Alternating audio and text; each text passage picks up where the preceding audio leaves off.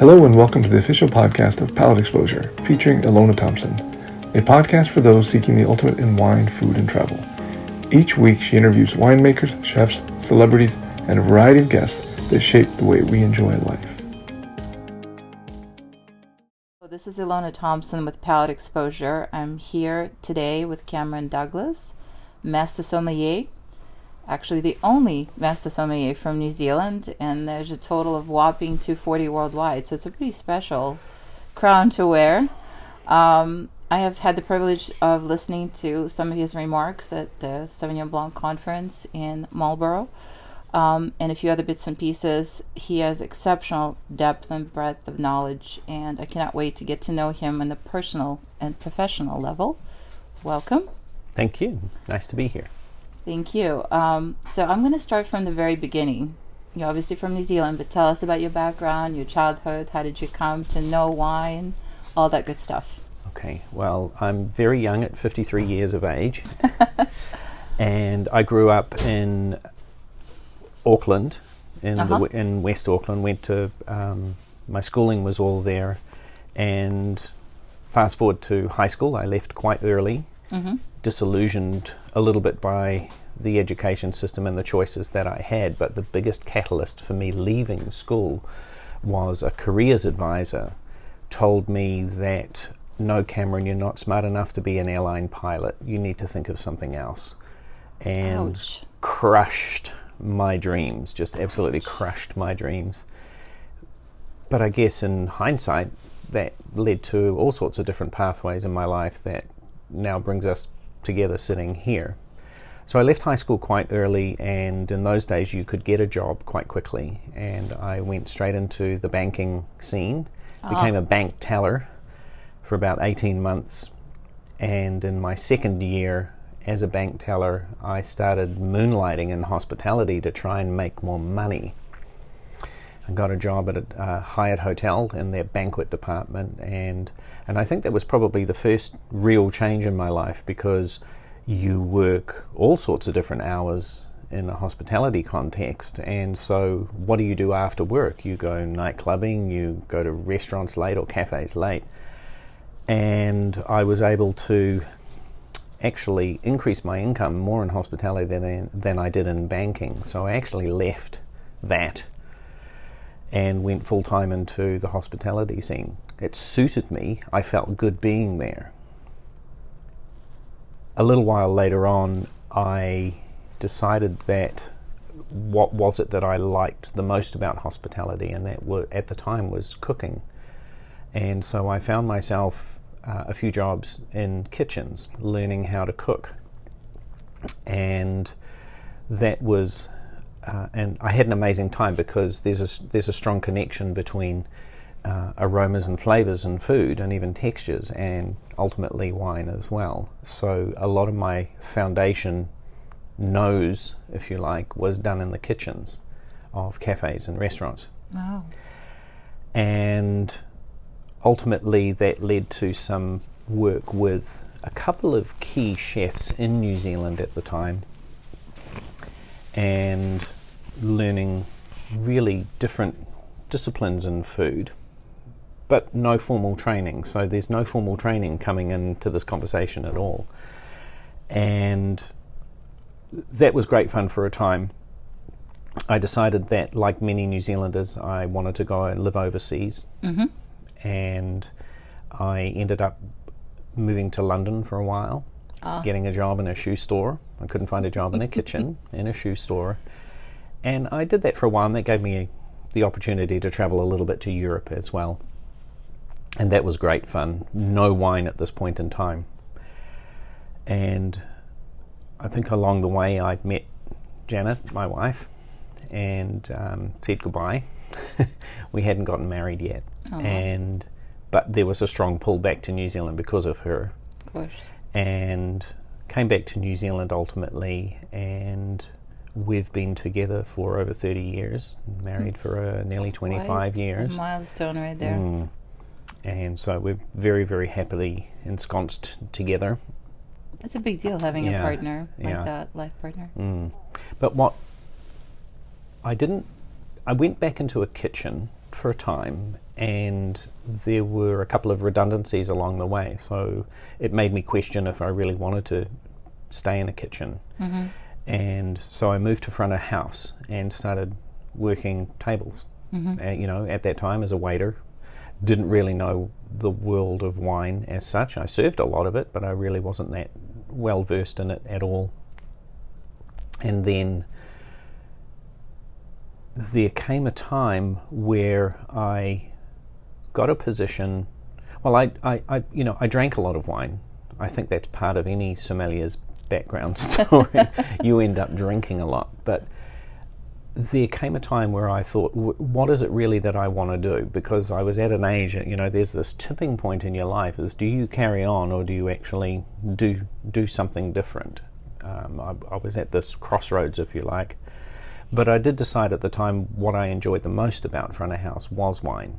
And there were people that um, I watched and learned from who developed conversations at the table, and they were telling them stories about the wine, stories about their travel, stories about the winemakers, and the engagement tableside was completely different from what I was doing, which is essentially taking food and beverage orders and delivering them. The engagement wasn't the same. So I decided that I think that I'd like to do that. So the storytelling part, the social glue, the conversation starter, it wasn't really the flavor profile of the wine not necessarily. A, not okay. yet. No, not, not yet. yet. Not yet okay. at all. So I got a position in a couple of different restaurants where Janet was actually working as well. Oh, cool. And we discovered just briefly at, th at those times that we worked quite well together. There was no one-upmanship. It was just like, this is the job, this is what we're doing, these are the customers, and we worked really, really well together.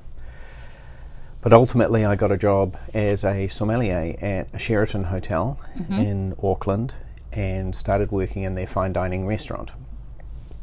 And that was a position that I held for five years, although I did move to their front office for a time as well. Hmm. Concurrently, I decided that education was something that I needed and went back to school. So I went part-time at uh, Polytechnic, mm-hmm. learning um, um, application software and getting hospitality credentials and management credentials along the way, just passing these little bits. And that kept my mind busy in a different way as well. Mm-hmm. So I had this career that was building in hospitality, but I was getting back into education as well. And I think if you get back into education on your own terms, then it's a lot smoother, rather than being pigeonholed or pushed into it. So ultimately, I got a degree in education. Hmm. Through, it took me eight years part-time, and I got a degree in education, all the while working at a hotel. Mm-hmm. And then once I moved out of the hotel, I went to a restaurant, very famous restaurant in Auckland at the time called Vinnie's Restaurant. And who happened to be working there was Janet, my wife. How about that? So we were together at that restaurant for ten years.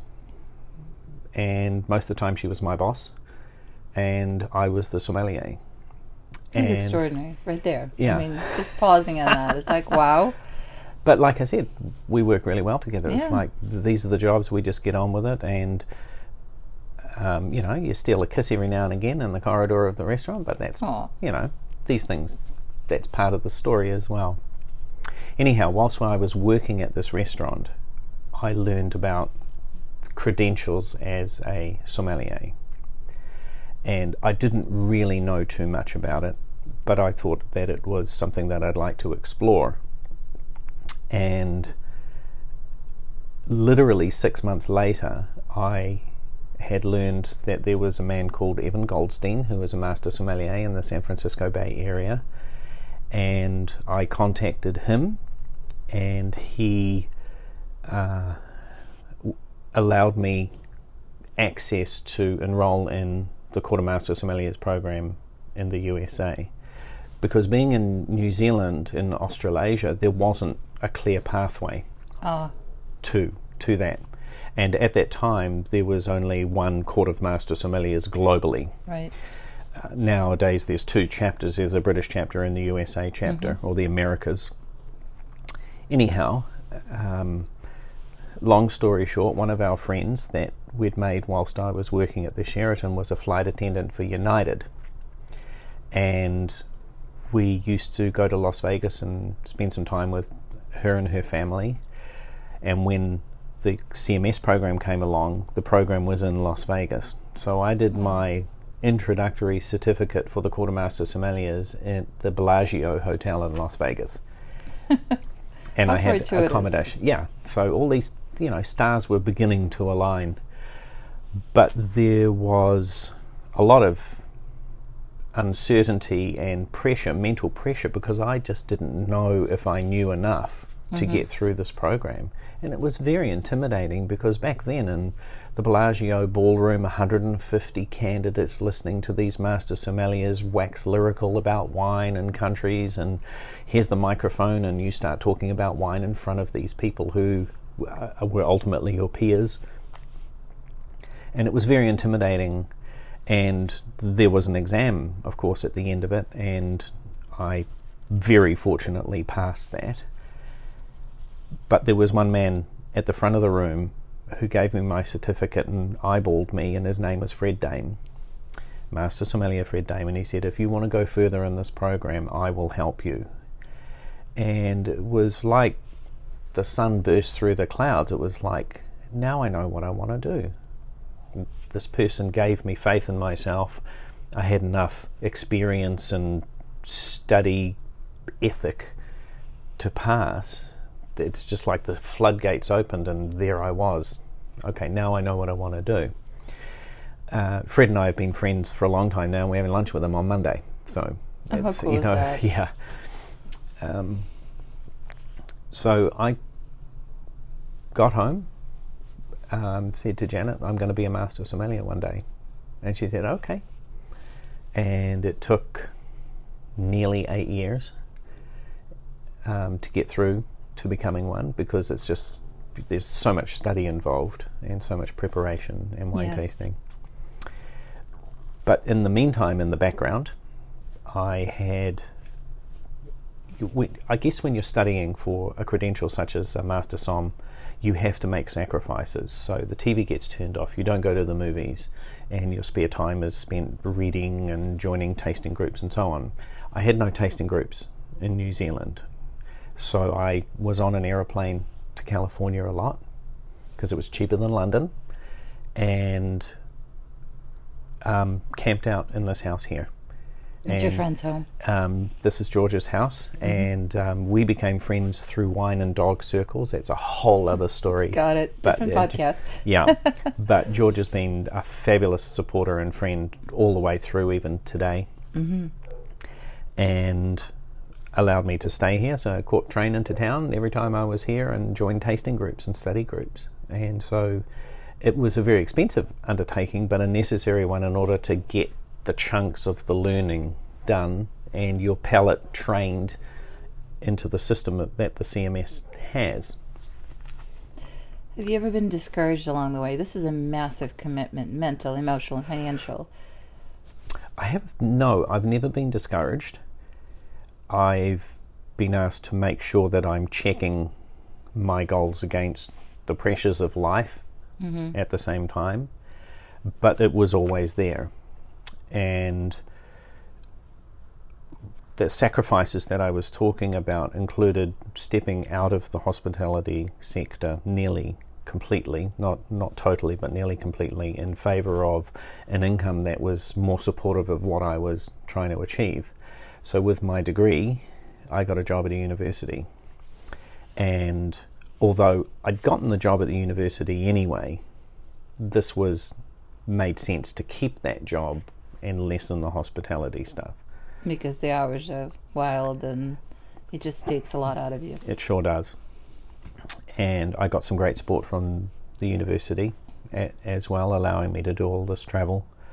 So all these pieces now had started coming together, and I passed all of my exams um, in the U S A. At the time, there was a scholarship to, um, uh, or several scholarships, funnily enough, available in the program, but there was one scholarship that I could apply for to, ta- to go to London to sit exams as well. I had four goes at my Master Sommelier exams. The first time I sat, I got nothing. There were no, I didn't pass anything. But that was a valuable lesson to learn as well. You know, you don't give up in this program. The second time I took the test, I passed the service exam under, you know, Evan Goldstein and Fred Dame were there, and Shane Bjornholm was there, all these famous masters. Tim Gazer was there. They were the, my examiners. And the third time I went through, because I was on the clock now, I had to get the tasting and the theory passed within two years or I was resetting and had to start again. Mm-hmm. And the third time I took the exam, I didn't get those um, other two parts. Mm-hmm. And so I had one more chance wow. before I reset. So it was suggested I applied for the scholarship, which I did, and I got the scholarship, which essentially paid my airfare and a lot of accommodation to get to London mm-hmm. from New Zealand to take the exam again in the same year. And that was in November two thousand seven, and I got those other two parts. So I became a Master Sommelier in America and the U K. That's extraordinary. Yeah. Is that very uncommon? I it's totally assume. Uncommon now, because there are since since that time the um, American chapter and the British chapter um, manage their own education and examining programs, mm-hmm. and whilst the levels are the same, and they certainly um, edit each other's exams and so on, I, n- nobody can do that anymore. You can't sit one part in the U S and another part in the U K. That, that wow. since that time, that's all changed. My diploma is a British diploma, though, and it's mm. got Brian Julian's name on the bottom of it. But um, anyhow, then the floodgates of something else opened up, and that's notoriety. Mm. And I, be, you know, becoming the first Master Somm at that time in the Southern Hemisphere and Australasia and New Zealand was yeah. a big deal. And they can never take that away from you. Not that I want anything like that to happen, but it was a wonderful opportunity for me to th- start doing other things as well. And I think the word master and Master Sommelier means a lot, or or it carries a lot of weight, or mana as we call it in New Zealand. And, and you, if you're going to be a master, you are a mentor. You are somebody there that is there to encourage the next generation to come through. You pay it forward now. You can do that um, through kindness, taking a phone call, helping people with their tasting, or you can take a deep dive in and be an active member of the Court of Master Sommeliers, or you're doing something to help other people. And that was kind of in my bones anyway. I was an educator, and so I suddenly started getting phone calls and emails from people, you know, from Brazil to Russia, saying, I want to be a Somm. I heard you uh, might be able to help me. Can you help me get started? Or I live in the middle of nowhere in, you know, the Midwest of the U S A. Mm-hmm. I feel really alone. How do I get started? It's so fascinating people, that yeah. they would just find you and reach out to you specifically. There must have been something yeah. compelling about your Well, here's journey. another here's another story. The a very good friend of George's, um, whom we met just through our time here in Los Altos over the years, worked for Google. Oh. And her job at Google was running the film unit. So there was a time where she and a camera crew followed me around on my study hops around America, filming me tasting with masters and showing my journey. And once I became a master, they filmed a speech I gave at Google, and that's I mean that's still on YouTube and people can watch it. I had a lot more hair back then, I can tell you, and that was accessible globally, I guess, and so people found out about me through that of course. talk that I gave as well, so they could just you know, reach out to me on email quite quickly. And so now I'm in a position where I'm a lecturer at a university, and I'm still at that same job. I'm running the beverage program for the uh, Auckland University of Technology. I am on a judging panel for this and that, so I've travelled the world as a wine judge. I'm the chair of judges for the Canberra International Riesling Challenge in Australia. I have my own website. I have my own wine review program, and I'm now writing for four magazines as well. You're so busy. Super busy, but it, it it's all it's all the same topic, if you like. It's all beverages and and food. So I'm kind of doing what I love. So back in two thousand seven, mm. what was the state of New Zealand wine, specifically in that context? What, in your observation, was it like back then for New Zealand? Well, New Zealand historically has gone through these big sort of growth phases in the wine sector. Mm-hmm. And in the early two thousands, in that sort of two thousand seven period, was a, a time of investment and growth, for mm-hmm. sure. There was a lot of international investment, a lot of U S dollars buying brands, or U S dollars co-owning. Mm-hmm. And so it was a, a period of growth, but also a much bigger understanding and liking for varieties outside the Sauvignon Blanc reputation. So Pinot Noir was becoming a big deal back then. Mm-hmm. And, you know, the rest is history and, as far as that's concerned. And so I guess the the industry itself, I guess, you know, they embraced the sommelier thing. Mm-hmm. A lot of people still don't know what a som is. They're growing. You know, that Som movie, you know, helped a That's lot for sure. Yeah. But it was also a growth time in terms of the hospitality sector and restaurants. And there were a lot of restaurants opening, a lot of cafes opening, and getting people out of their homes into dining mm. out. It was also a change in terms of the type of dining that people were doing. You know, fine dining was still a thing, mm-hmm. and white tablecloths and silver and nice china and great glassware, but it was it was at a time where it was beginning to tire a little. So the the idea of great chefs, great food, but not so formal in terms of dining, was starting to appear. It was on the back of the rise of the cafe, mm-hmm. because the cafe culture was booming ahead. A lot of people were not going to restaurants in favour of cafe because they just wanted to eat some nice food in a social setting. So restaurants had to buck their ideas up, and this was happening in that period. Coffee was already very strong. Beer culture was building. The garage type beer was starting to show back then. It's exploded since. And then um, home distilleries, well, not domestic home distilleries, just New Zealand made spirits were mm-hmm. starting to um, appear as well, but not that many. It sounds like a very exciting time. And there you were, essentially what you described, you have a very internationalized, meaning, you know, cosmopolitan. You had exposure to so many wine markets and so many different conversations with the members of the trade mm-hmm. uh, worldwide. Yeah. But you are, in fact, in New Zealand, and you're probably assessing, kind of taking in the temperature at the time, what's happening. What was your mind at? Did you want to really represent New Zealand and become this goodwill ambassador at the time, or did it evolve? I think it was a little bit organic and evolved in its own way, because even after passing the sommelier master exams, I was still hopping on an aeroplane. In fact, that increased.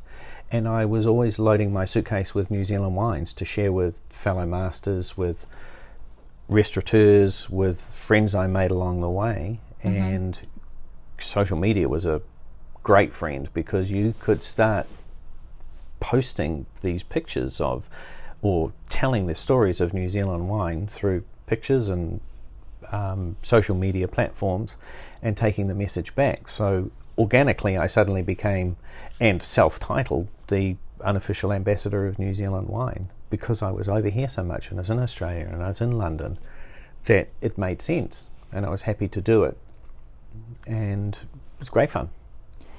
New Zealand wine is often associated in consumers' minds with Sauvignon Blanc. That's kind of a natural go-to. Mm-hmm. Would you agree with that assessment? Is it uh, not comprehensive enough of a perception? What is your take on that? Well, Sauvignon Blanc is certainly the backbone of our wine industry in New Zealand and will continue to be that way for a long time to come. It is a great association. It's like, you know, bungee jumping in New Zealand and Lord of the Rings in New Zealand, Sauvignon Blanc in New Zealand. It is so strong that it overshadows a lot of the other varieties mm-hmm. that we are very proud of and that we're trying to um, show wine drinkers around the world how good these other varieties are. And it's very tough to do that for a number of different reasons, um, not the least of which is that Sauvignon Blanc is so strong, and we're very happy about that. But the New Zealand dollar um, means that any other variety is that is more expensive to make, like Chardonnay and Pinot Noir, are a much tougher ask to get into a market, mm-hmm. say for example in the U S A, because the average price of a bottle of wine landed in the U S A is much, much higher than that, say, coming from Chile or the south of France or even parts of Italy and Spain. So we're also faced with the challenge of the reputation of all those other countries' wines who do similar varieties, mm-hmm. where we're now competing with them. We're hoping and starting to see some change, but we're hoping that the the drinking public in the U S A are reaching out for something different and may look to the Chardonnays and Pinot Noirs and Rieslings of New Zealand um, to add to their understanding.